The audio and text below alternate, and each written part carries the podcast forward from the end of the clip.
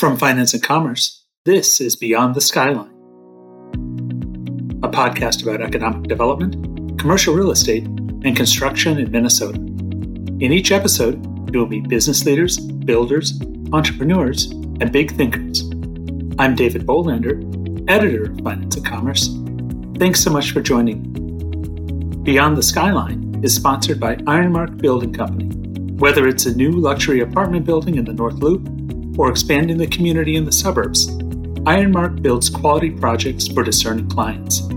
Ironmark's foundation is built on a culture of collaboration with clients and projects that stand the test of time. Talk to Ironmark's award winning team about your next construction project today. Go to ironmarkbuildingco.com. In this episode, Tyler Perrett, the new Vice President of Resident Services at Aeon, talks to FNC reporter J.D. Duggan.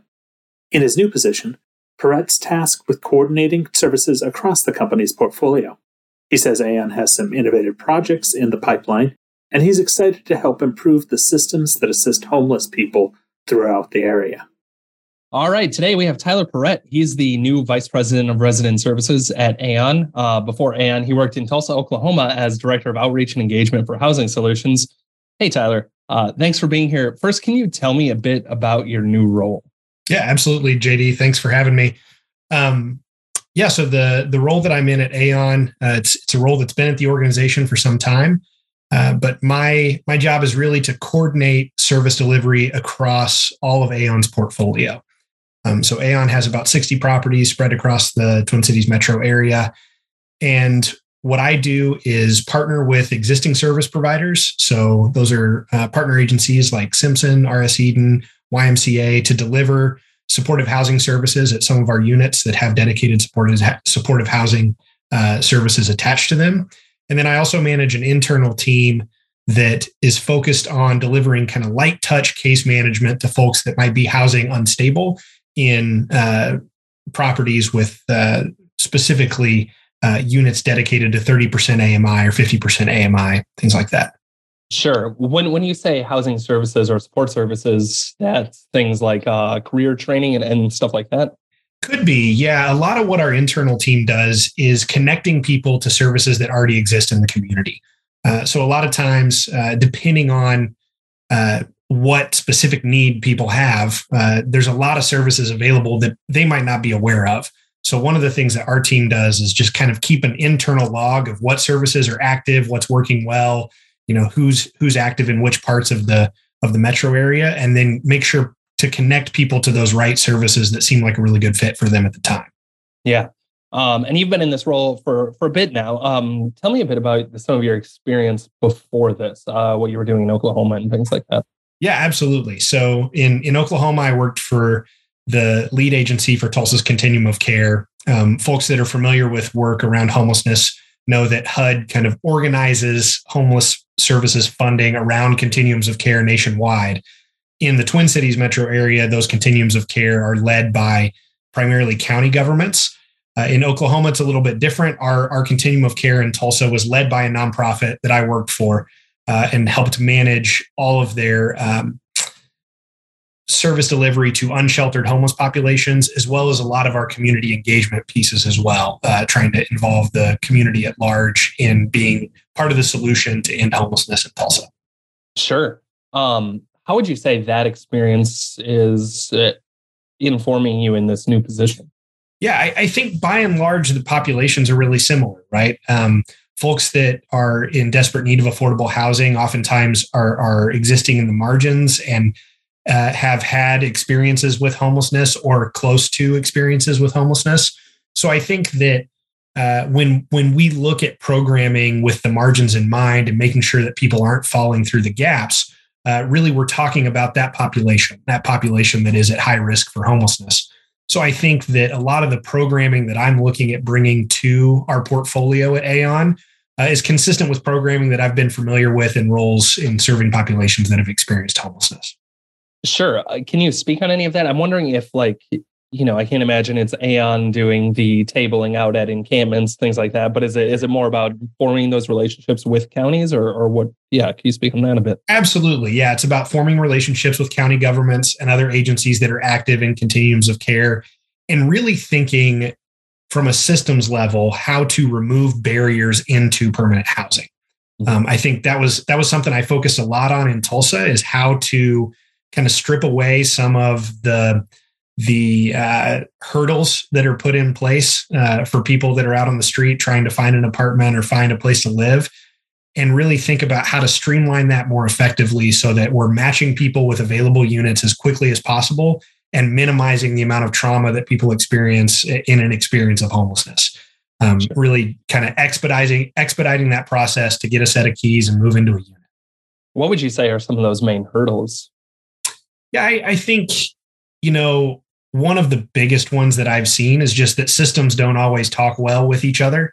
Uh, I think people talk well with each other, and and people are part of systems. So if you can kind of strip away uh, some of the titles and and and different groups, and kind of get into a room and think creatively about how to meet the need that we're all trying to to see, which is you know people matched to units, units full, people off of the street and in, into housing opportunities I think then you can start to really think creatively about, you know, which of these systems are working well and efficiently, and then where are the breakdowns in communication where the systems aren't talking well with each other, uh, or stuff is getting lost in transition, and and how do we start to solve for some of those things? So th- those are conversations I've already been a part of um, with some continuums of care uh, locally, as well as uh, Minnesota Housing and others. Sure. Does Aeon take people? Take isn't the right word, but um, are there residents in Aeon facilities that come straight from unsheltered homelessness, or is there usually something in between?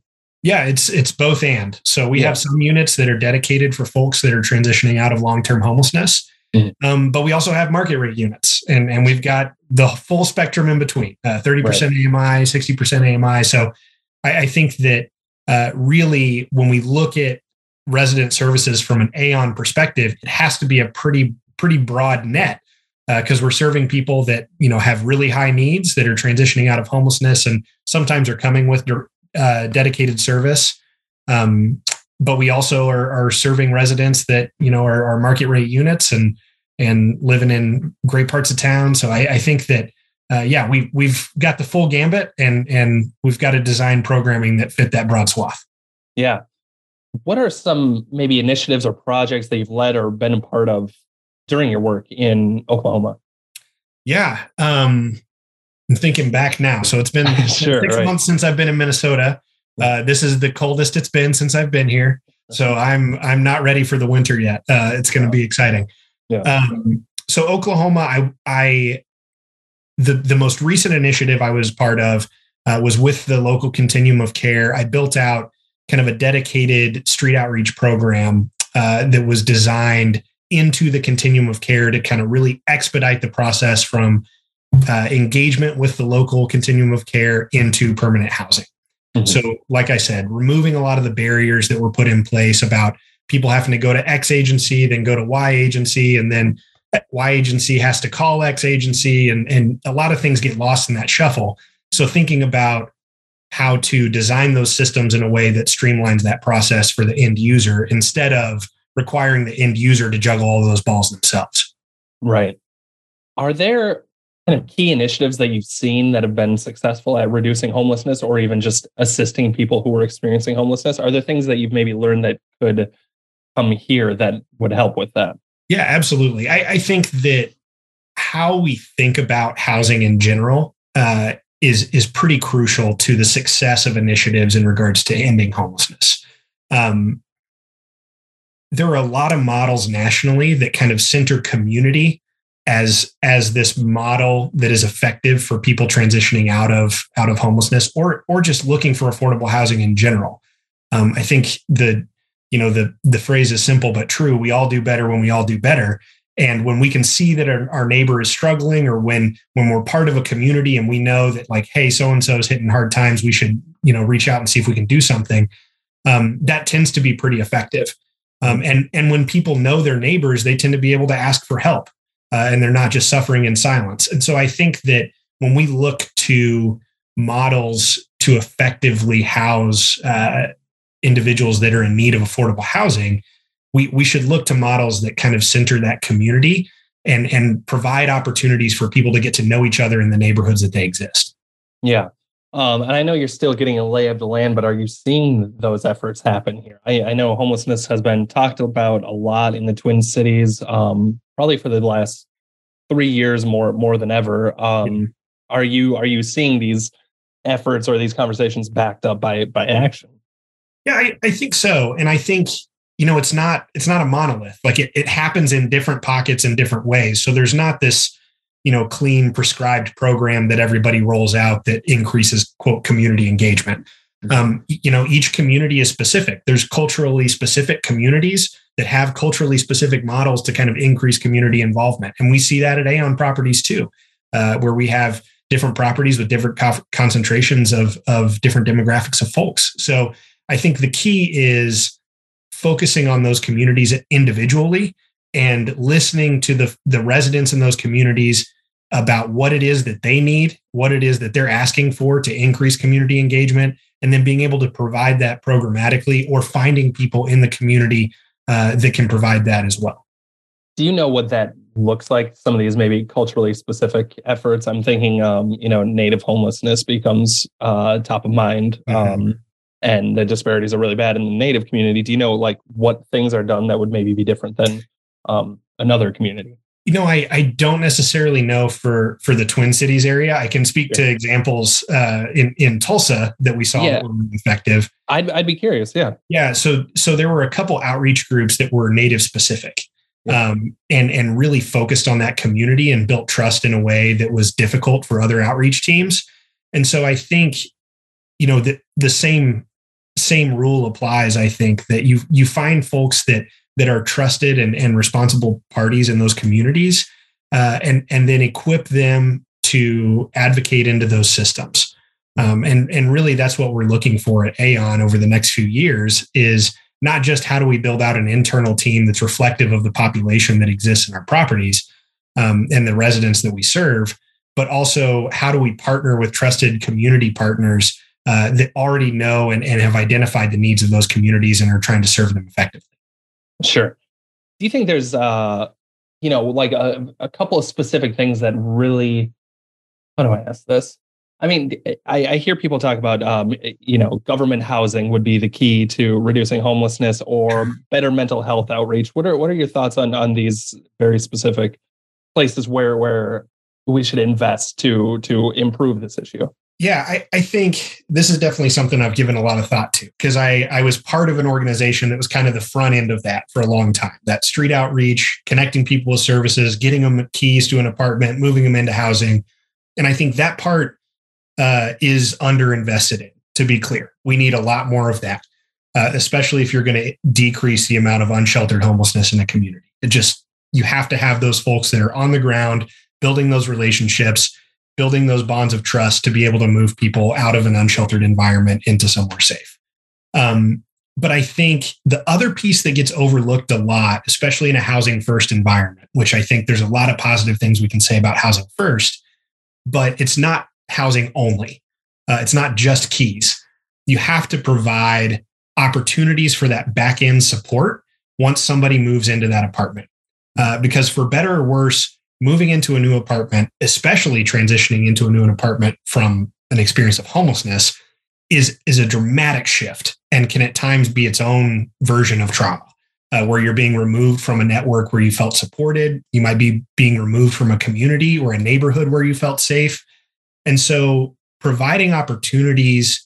Uh, and by opportunities, I mean like funding opportunities from the state and federal level for those uh, dedicated supports on the back end is really important. And what's what's notable about Minnesota is there's programs that I've experienced here that did not exist in Oklahoma. So the Housing Supports Program, which is formerly GRH, uh, that program just doesn't exist in Oklahoma. So I was really excited and have been excited to learn more about that and kind of how it works.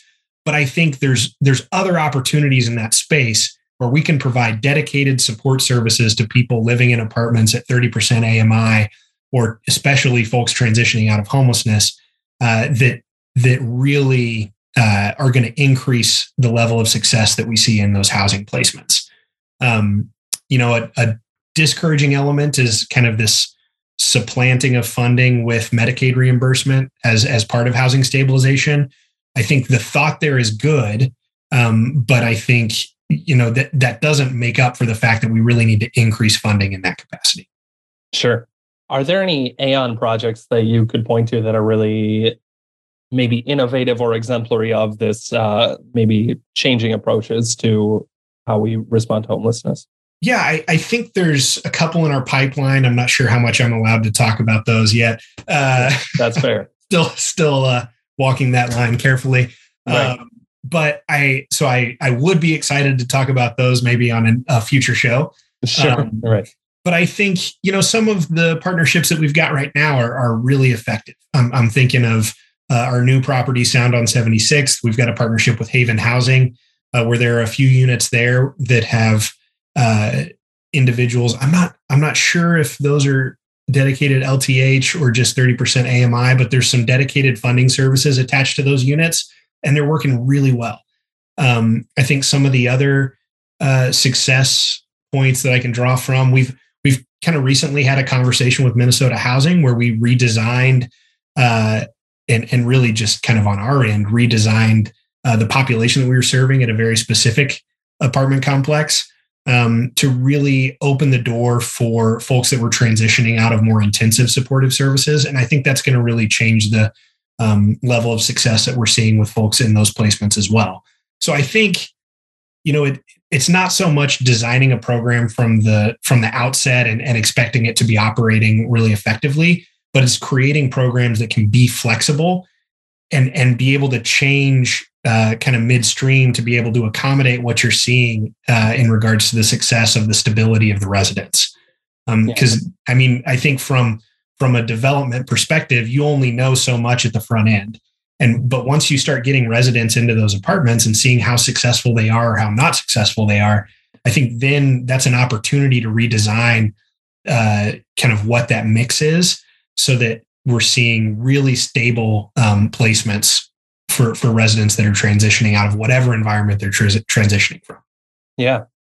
Awesome. Tyler, I don't think I have any other questions. Is there anything you want to add that I didn't ask about? You know, I, I don't think so. I, I think I've I've just been really excited to be a part of the housing community in Minnesota. Uh, it seems like a really, really uh, great and kind of cutting edge place to be. There's a lot of things that people are trying, and, and it's just a really innovative space. So I'm I'm really happy about the move and excited to continue to be a part of the community. Awesome. Good luck with the uh, the winter. Thanks so much yeah. for joining us. Yeah. Thanks. Thanks, JD. Okay.